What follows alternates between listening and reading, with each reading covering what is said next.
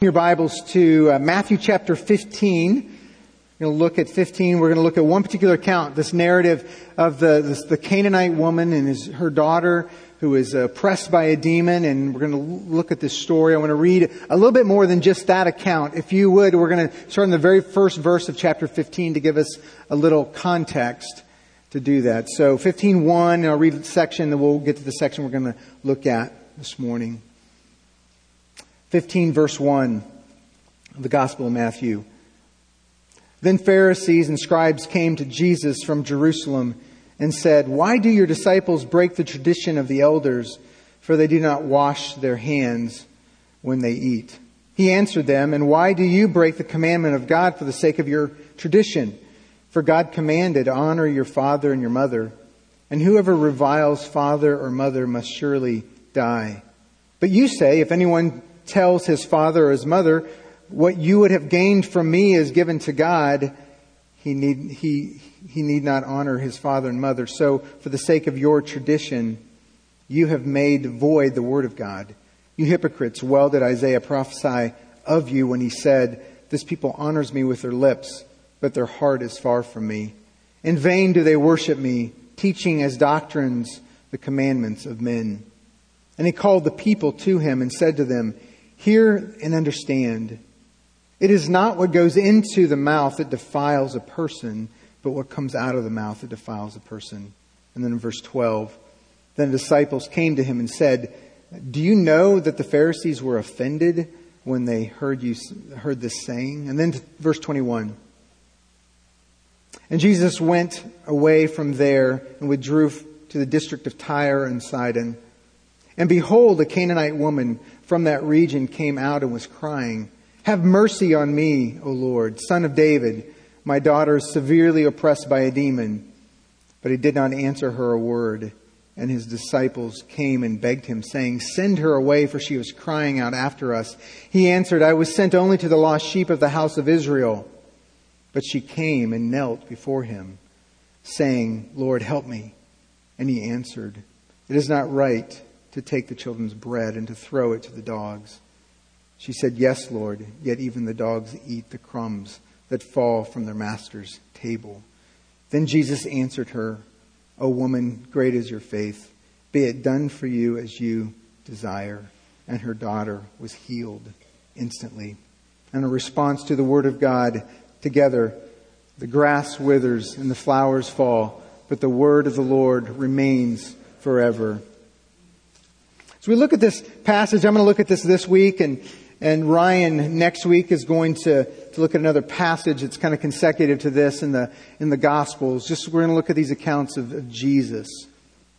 As we read through the Gospels, we spend a fair amount of time, obviously, during the Passion Week, looking at the last week in the life of Christ. A lot of the Gospels are taken up with that, that last week. Oftentimes the Gospels have been called these passion narratives with extended introductions, right? Because so much of the gospel writers, their interest is that last week, what happens in the life of Christ, right? His betrayal and his crucifixion and his resurrection is the emphasis of the gospel writers. But the, the, previous to that, we get little glimpses, right? Little snapshots of his earthly ministry, the, the roughly three years prior to his death and his resurrection, where each of the gospel writers present for us a, a picture of who Jesus is and why he came. And each gospel writer, even though there's some variation, present for us a complementary picture, kind of a, a, a, net of we see a picture of who Christ was and why he came, and they, they choose different historical events to, to kind of craft their theology, to give us a picture of who Jesus is and why he came. If you read them together, you see that they, they do go together, but reading them sometimes can be surprising. In this particular passage, right, there's some challenges even in the reading of this of, of what exactly is going on. As I've read it personally and read other passages, there's certain things that Jesus does and that Jesus says that are surprising. There's certain things that he does and he says that you read and you go, wow, I wouldn't have done it quite like that. I, wouldn't have said that, or I wouldn't, surely maybe I would have done that. And if, that makes sense, right?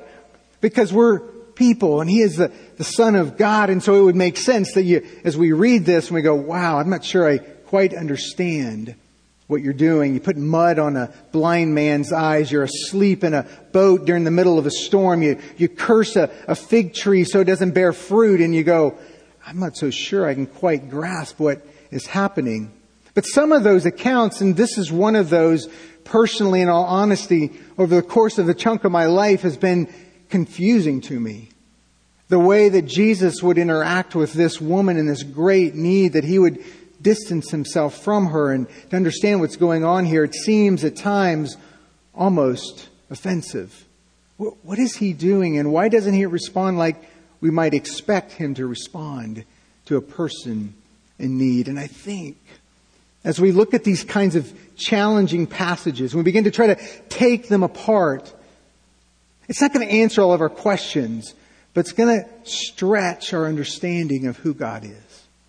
Because when we come up against a section of scripture that we don't quite understand, it doesn't, he doesn't respond quite like we would expect. What we're going to find is we're going to find something about who God is. We're going to find something about what he is about that stretches the way we'd normally think.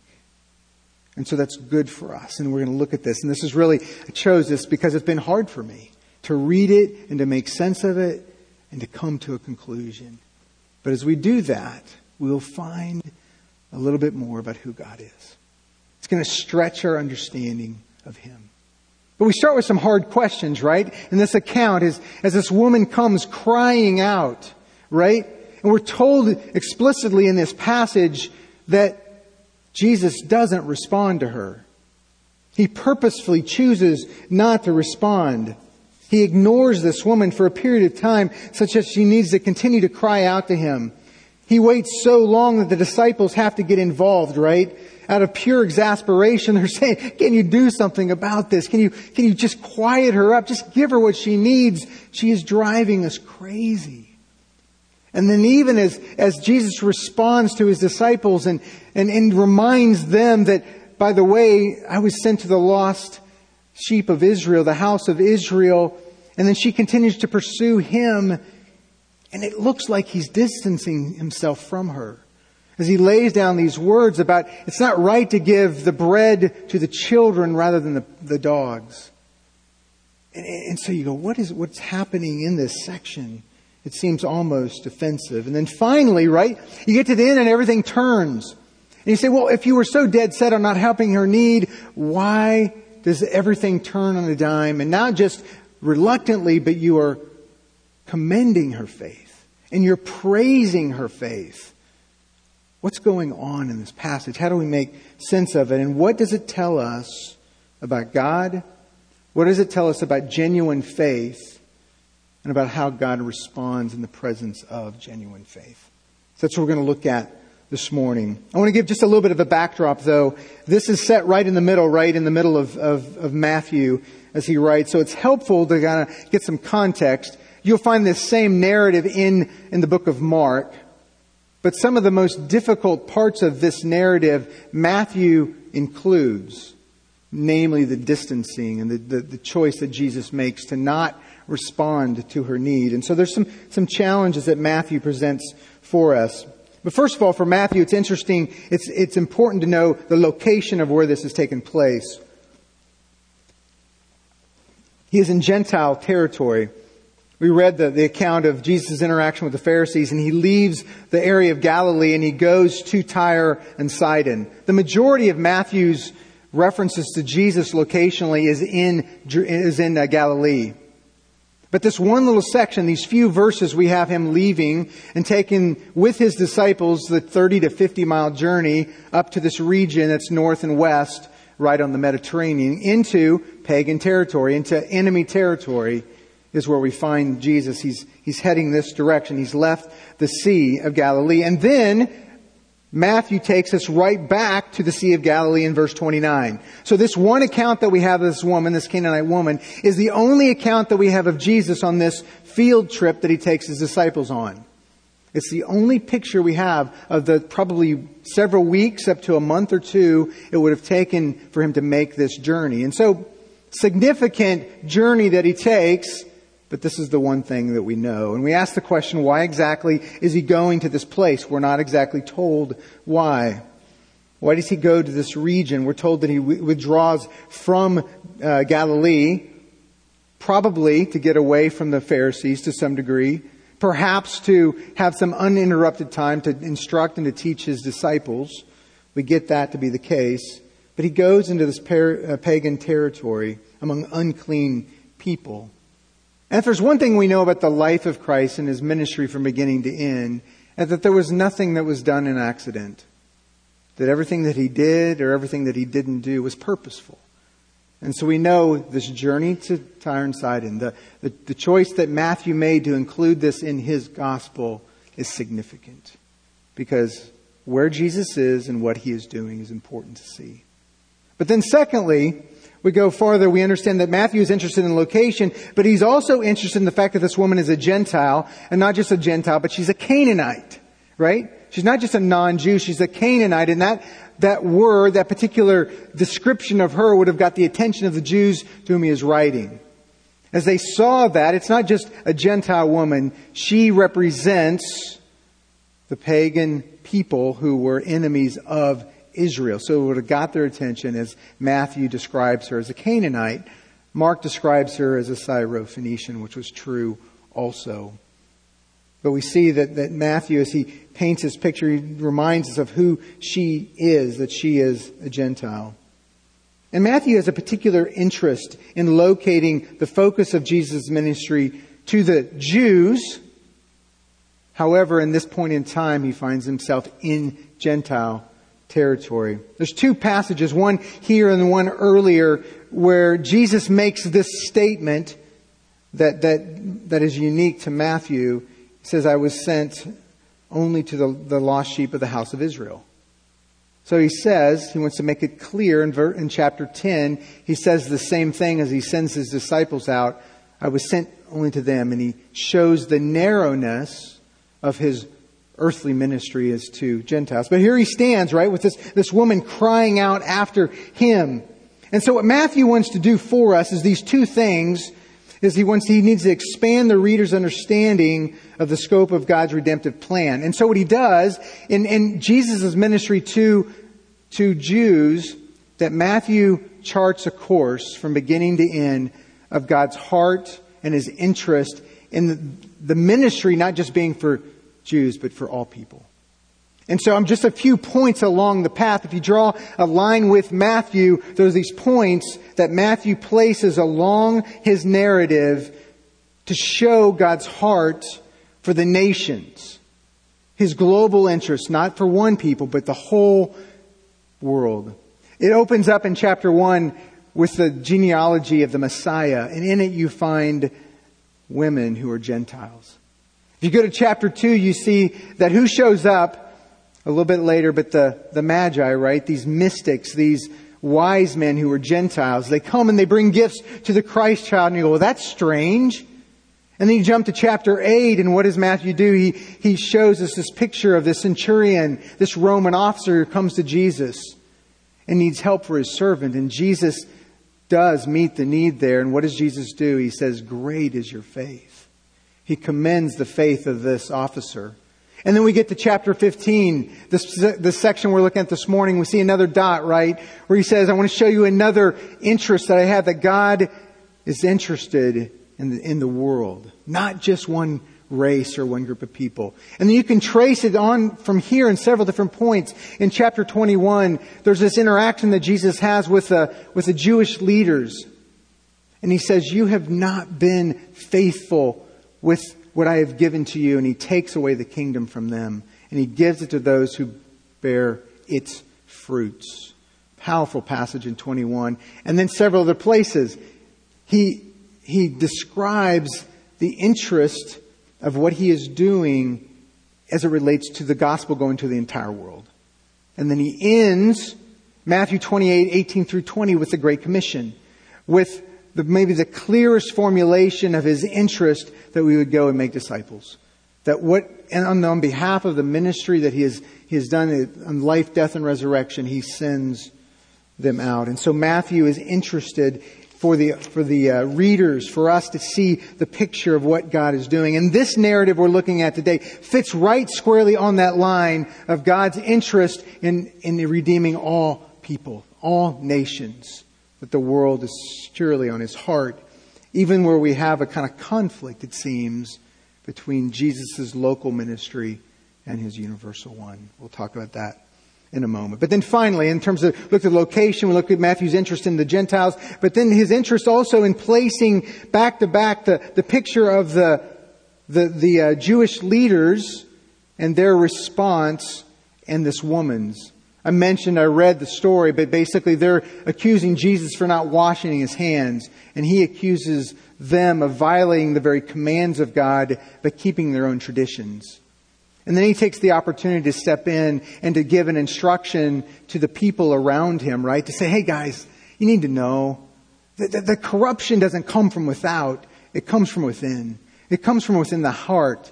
It's not what you say, it's not what you do with your hands in terms of washing, it comes from the inside. And then his disciples had this interesting line. They, they look at him and say, Jesus, did you know that you offended the Pharisees?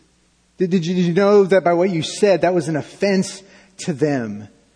And it's a strong word that you got their attention. Of course, Jesus knew what he was doing there. And so in, in this context, right, you see that the Jewish leaders were faithless.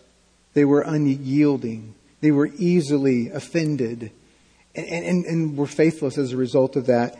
And it's no surprise, it's no accident that the very next account you have is the picture of this woman who gives us an example of faith that Jesus commends to the greatest degree. And it's like Matthew says, I want you to see these two side by side. This is what faith doesn't look like. This is what faith does look like. And so we understand this story in that context location, people group, and then in the context immediately of the book. So let's look at this, the story, the account itself with that kind of broader view in mind. In verse 22, we see he, and Matthew writes, And behold, a Canaanite woman came from that region. That came out and was crying, Have mercy on me, O Lord, son of David. My daughter is severely oppressed by a demon. Matthew uses this characteristic word. Some of your versions might not have it. But behold, he says. It's basically his way to say, look, don't miss this account. Don't miss this story. So it's behold, and we, we find out what happens here. What are we to look at? That this Canaanite woman comes out, probably comes from a remote region, has heard that Jesus is in the area, and she comes to find him, have her need met. She comes and she cries out to him. And, and the language she used, right? Lord, son of David is interesting language in the lips of a Canaanite, right? Son of David. This is Jewish language. She understands something about who he is. In fact, she's grasped something very important about who Jesus is. And she comes to him, and, and what's her need, right? She declares it to him. She, she says, My daughter is severely oppressed, oppressed by a demon. That this de- demonic influence upon her is great. The language there again is important. He is, it was severe. We learn something about what our enemy seeks to do, and that's to destroy. To destroy the very image of God in mankind. And so this, this picture of this demonic oppression in this girl, and the woman has come to the conclusion she's found there's absolutely nothing I can do. I'm completely helpless. I need help. Now, this picture, this image isn't something we see every day. It's likely you've never seen that experience. It doesn't mean that it doesn't exist in various forms. My wife and, and, and daughter spent time a couple years ago in Gabon, Africa, in Western Africa, and they tell a story that kind of marked each one of them of this series, this, this um, trip that they took this into the interior, into a very remote area with lots of witchcraft and such that was in there in this. And they came in and they showed the Jesus film. And then they described that after showing the film about the life of Christ and, the, and sharing the gospel, the people would just line up to be prayed for. And that a story not so different from the story of this woman they heard multiple times. As, mo- as mothers would come with children who were oppressed by demons. And we, saw, we see that the, the, state, the state of this woman is that she was in a situation where she desperately needed help. She desperately needed someone to help meet her need. But then verse 23, right? We have this surprise turn. Everything you know about Jesus at this point would say, well, surely he will meet that need without waiting, without delay. But, but Matthew tells us, this is unique to him in verse 23, but he did not answer her a word. He chooses to not respond to her crying out. He delays. He says, he doesn't do anything. He doesn't say anything for or against. And we read that and go, what is going on here? How do we understand that? In fact, he, he delays so long that his disciples, right? They're going, can you do something about this? This is very annoying, exasperating. Can you, can you just kind of meet her needs so that maybe she'll kind of move on? Send her away. And the implication is just, just take care of this thing. And their interest, of course, is less about her well-being and more about their own. You see, Jesus is purposefully and perplexingly silent. He's purposefully and perplexingly, he chooses to not respond. And that gets our attention. It's surprising for the reader to go, what is he doing? But Matthew says, hold on. And then in verse 24, continues on, as his disciples had said, send her away. And then he says, he answered, and most likely this line is to them. I was sent only to the lost sheep of the house of Israel. He's reminding them of something he's already told them. Back in chapter 10, as he sent them out, he says, that's, that, that's my focus. The priority of my ministry, the priority of your ministry is the lost sheep of the house of Israel. So he reminds them of that fact. Now, now the rest of the dialogue that takes place in this really is built upon a, a right understanding of exactly what that means. What does it mean that Jesus says, my ministry is to the lost sheep of the house of Israel? What, what, how do we understand what's going on there? What does he mean by that statement? And then how do we mesh it in the context of what Matthew is doing with the gospel going from the Jews to the world? How do we put those together? Well, first of all, it's important to identify here a couple aspects of Jesus' ministry. The way that he understood it and the way that we can understand it today that's helpful. First of all, the, the purpose of Jesus' public ministry, it, it was focused on the nation of Israel the lost sheep of the nation of Israel, the house of Israel, as he says. And you what's he doing to them? What's his ministry to them? His ministry is to be the Messiah, right? And, and so he bears the marks, the characteristics of what it means to be Messiah. That's his ministry, to be identified, unmistakably so, as Messiah, with what he does, with what he says, with his righteousness, with his authority, healing, the mute speak, the blind see, the lame walk, were marks. They were signs pointing to the Messiah. So his ministry as Messiah was to Israel, that they would see this and they couldn't miss it. And so that was the focus, that was the, pri- the priority of his ministry. But it was preliminary to his universal ministry as Redeemer of the world. So the degree to which he would be faithful in that ministry was the basis on which he would carry out his ministry to the nations as Redeemer. One commentator helps us with these aspects of his ministry he, uh, Leon Morris writes, there are ministries here, there, there, are mysteries here that we cannot solve. That is, it's hard to really mesh the two together. How do we understand the, the local earthly ministry of Jesus in light of his cosmic universal redeemer ministry? Because we can't solve them all, but he goes on to say, but while Jesus came to make that atonement for sin, which would mean salvation for people in any place throughout the whole world, that was his intention, that was his scope, which would mean salvation for people throughout the whole world, he did not come to engage in a worldwide mission of healing or the like. His earthly mission was to Israelites, here described as the lost sheep.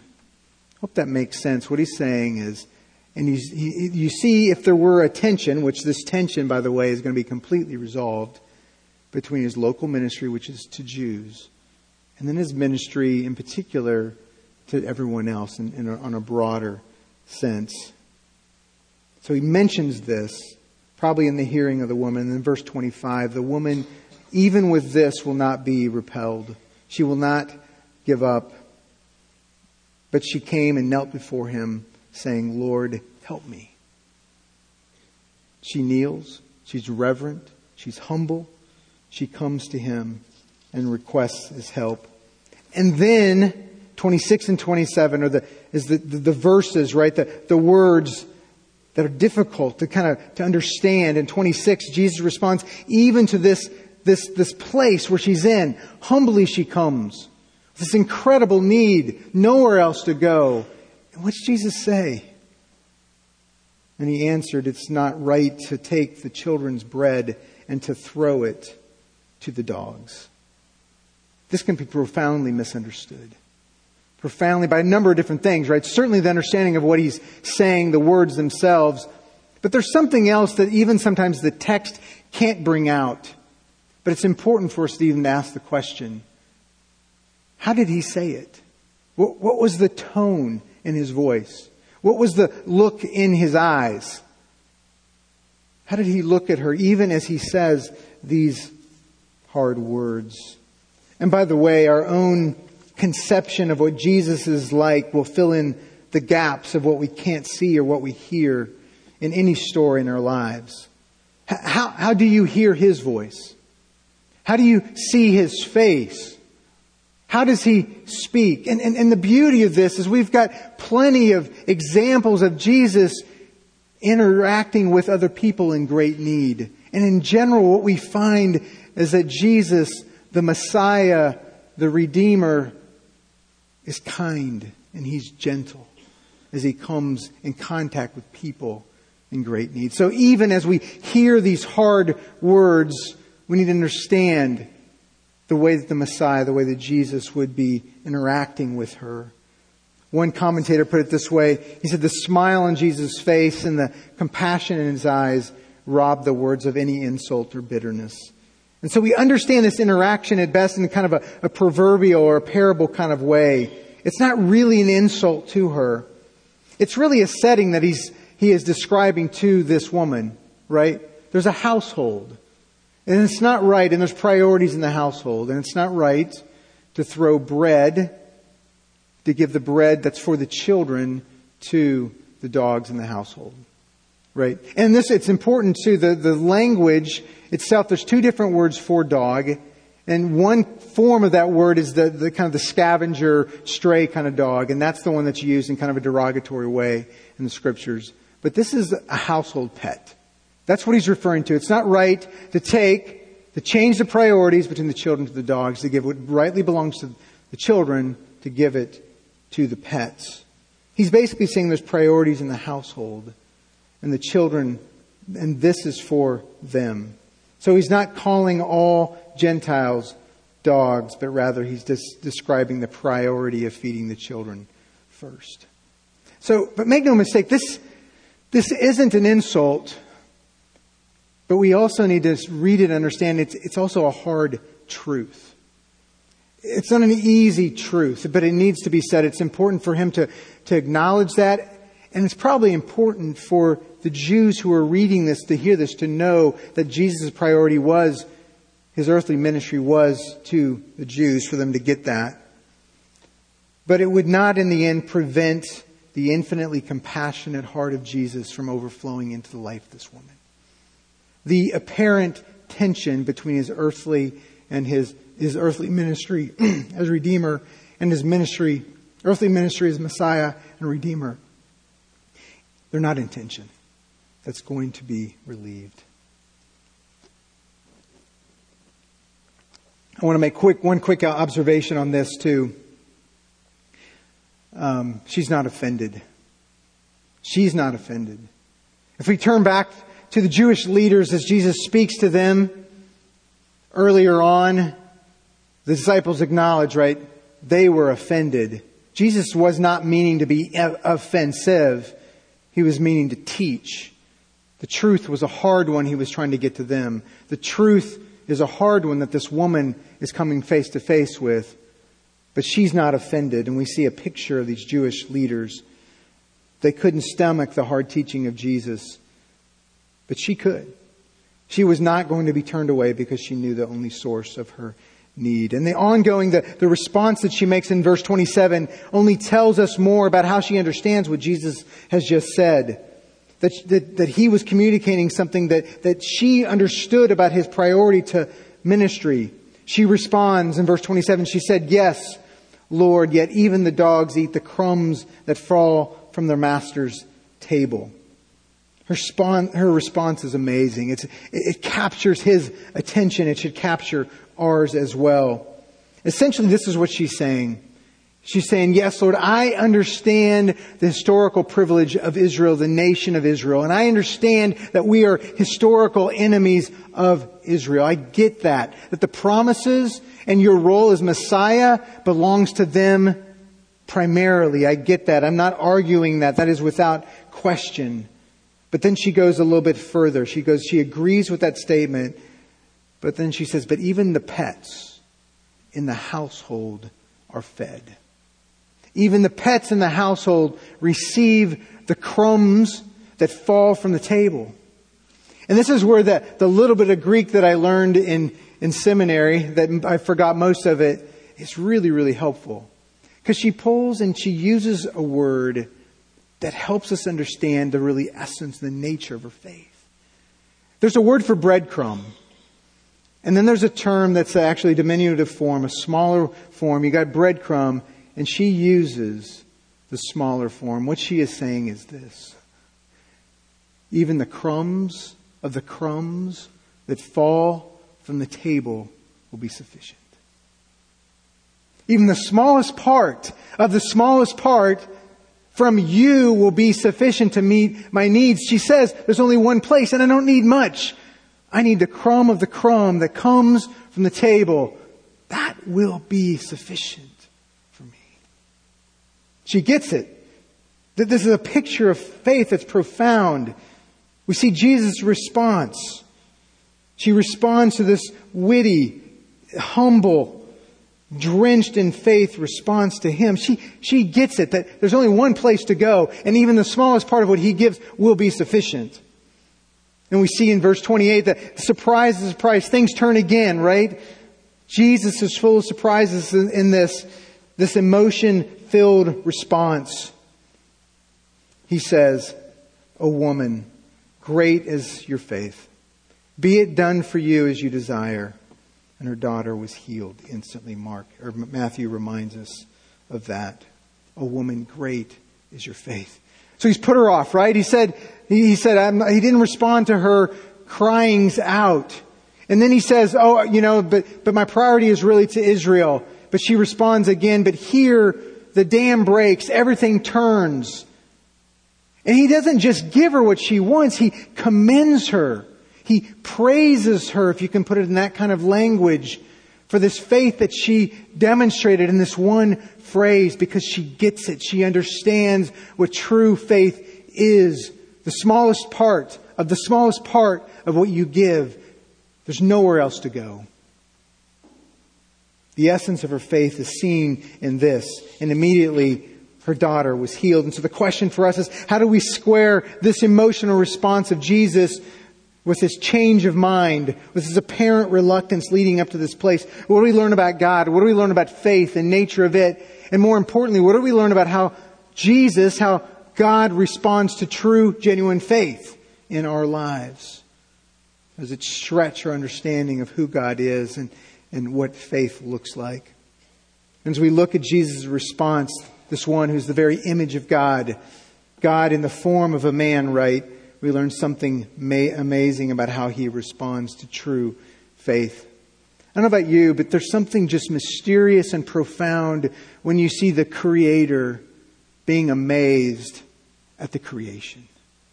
When the Creator responds as, oh wow, this, this is really amazing. And you go, what, what is that? He doesn't just say, oh yeah, I knew you were going to do that. He gets it. He looks at it and he commends it. He acknowledges it. He is in awe of it, if you can put it that way. He is captured by the exercise of this God-centered, reverent, humble faith. Right? This faith that she displays can have no other source but God himself. The way that she is responding and what she gets and what she understands about who he is, her dependence, can have no other source except for God. And as a result of that source, of that faith coming from God, he cannot respond in any other way but to meet her need. So he stands and he says, Wow, this faith has come from the Father. And he responds to that. Many look at this account and explain it as the art of persuasion. And I gotta say that we would miss everything about this account if we just see it simply as one who's really persuasive. Simply one who knows the right titles, the right humility, the right language, the right way to appeal, the right persistence, you get what you want. But, but that misses everything about what's going on here because she is in the presence of one who delights in being persuaded by faith that is genuine. He's not a hard sell. It looks that way, but there's purpose in that. He delights in responding to faith. And this picture of this God centered faith, this God originated faith, enables him to respond. See, Jesus saw in her all that was lacking in Israel humble, reverent faith that was not easily offended, right? No presumption, no basis on which she would earn it, no status, no inherent worth, but simply faith, knowledge of who he was, assent, she bows her knee to who he was, and then trust. You see, faith is that. That is, that we can learn it. It is complete dependence if it's nothing else. It is complete dependence on the only one who can really meet your need, the only place of hope. That is what faith, at the core, it really is. And if you look at that, that interchange between the dogs and the children in the household, see, she is less interested in looking at the difference between the two members of the household, and she's more interested in understanding how they're both the same. The children and the dogs are both completely dependent on the father to meet their needs. She gets that. I don't care how we're different. We're the same in that there's only one who can meet our needs. And that's the source. That's the very essence of her faith. She goes, there's nowhere else I can go. She goes, I don't care if I'm a dog or a pet, but the fact is, there's only one who can really feed me, who can really meet my need.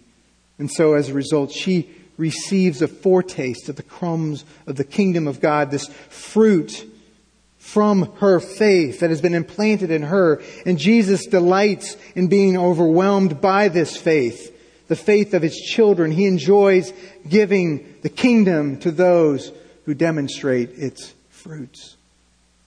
It's clear where this faith has come from. He delights in responding. He enjoys being persuaded as we look at this account in the context of the, the Gospel of Matthew back, we see a little bit of what Jesus is up to, but we look, what is Matthew doing with his Gospel? We see here that this account of this Canaanite woman exemplifying faith in this profound way is, is a place where we, we look and we go, wow, we find faith in the most unusual places. It's a, it's a dot in one of those lines that Matthew is drawing from beginning to end. It's not an arbitrary incident. Why did Jesus go to Tyre and Sidon? We're not exactly sure, but we might stretch it and just say, just like when he needed to go to Samaria to meet the woman at the well, we might also speculate that he had to go to Tyre and Sidon, if for no other reason except to encounter this woman, to put her faith on display for the disciples, for the church to see, to see it in juxtaposition to the lack of faith, the faithful, faithlessness of the Israel of Israel that time, and to see that in this foreign land, with this Gentile woman, is an example of faith that is completely unexpected. John Chrysostom from the fourth century writes, this. He says, So we might surmise that this is the reason he put her off, in order that he might proclaim aloud this saying, and that he might crown the woman, be it done for you as you desire. That he, that he waited for a purpose and another um, theologian of the fourth century, Theodore of Antioch, the interpreter, writes this By his answer, he showed what he had premeditated from the outset. For it was for this reason that he postponed in giving a reply, that the woman might cry aloud with this word. Thereby he would show her to be worthy of a thousand crowns, for it was not because he did not want to give her the gift that he delayed, but because he sought and took care beforehand to reveal her faith. And that's the secret, right? Why did he wait? Why did he wait? Was to reveal her faith. I don't know about you, but as I think about my own life, there are times and seasons that I cry out to God. And you wait and you go, okay, do you hear me? And, and, and the scripture says he didn't respond to her a word. And you go, do you hear what I'm saying? And we wonder if he hears or if he's going to respond. In those seasons of silence, we have this picture, this assurance from this passage of what he is doing. That he's doing something in us. He is bringing our faith to bear. He is bringing it, He is exposing it because to cry out, to continue to call out, to continue to wait, to continue to seek Him and not be offended and not turn away is a central mark of what faith is. And in those seasons of silence, we wait and we cry out.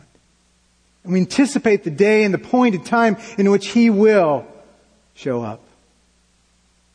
So this beautiful picture for us of faith is a kind of example, a kind of model to follow. See, Jesus' ministry, his earthly ministry would come to an end. And that would be actually the basis and the inception of his heavenly universal ministry in which his food would be available to all without distinction, without any reserve whatsoever.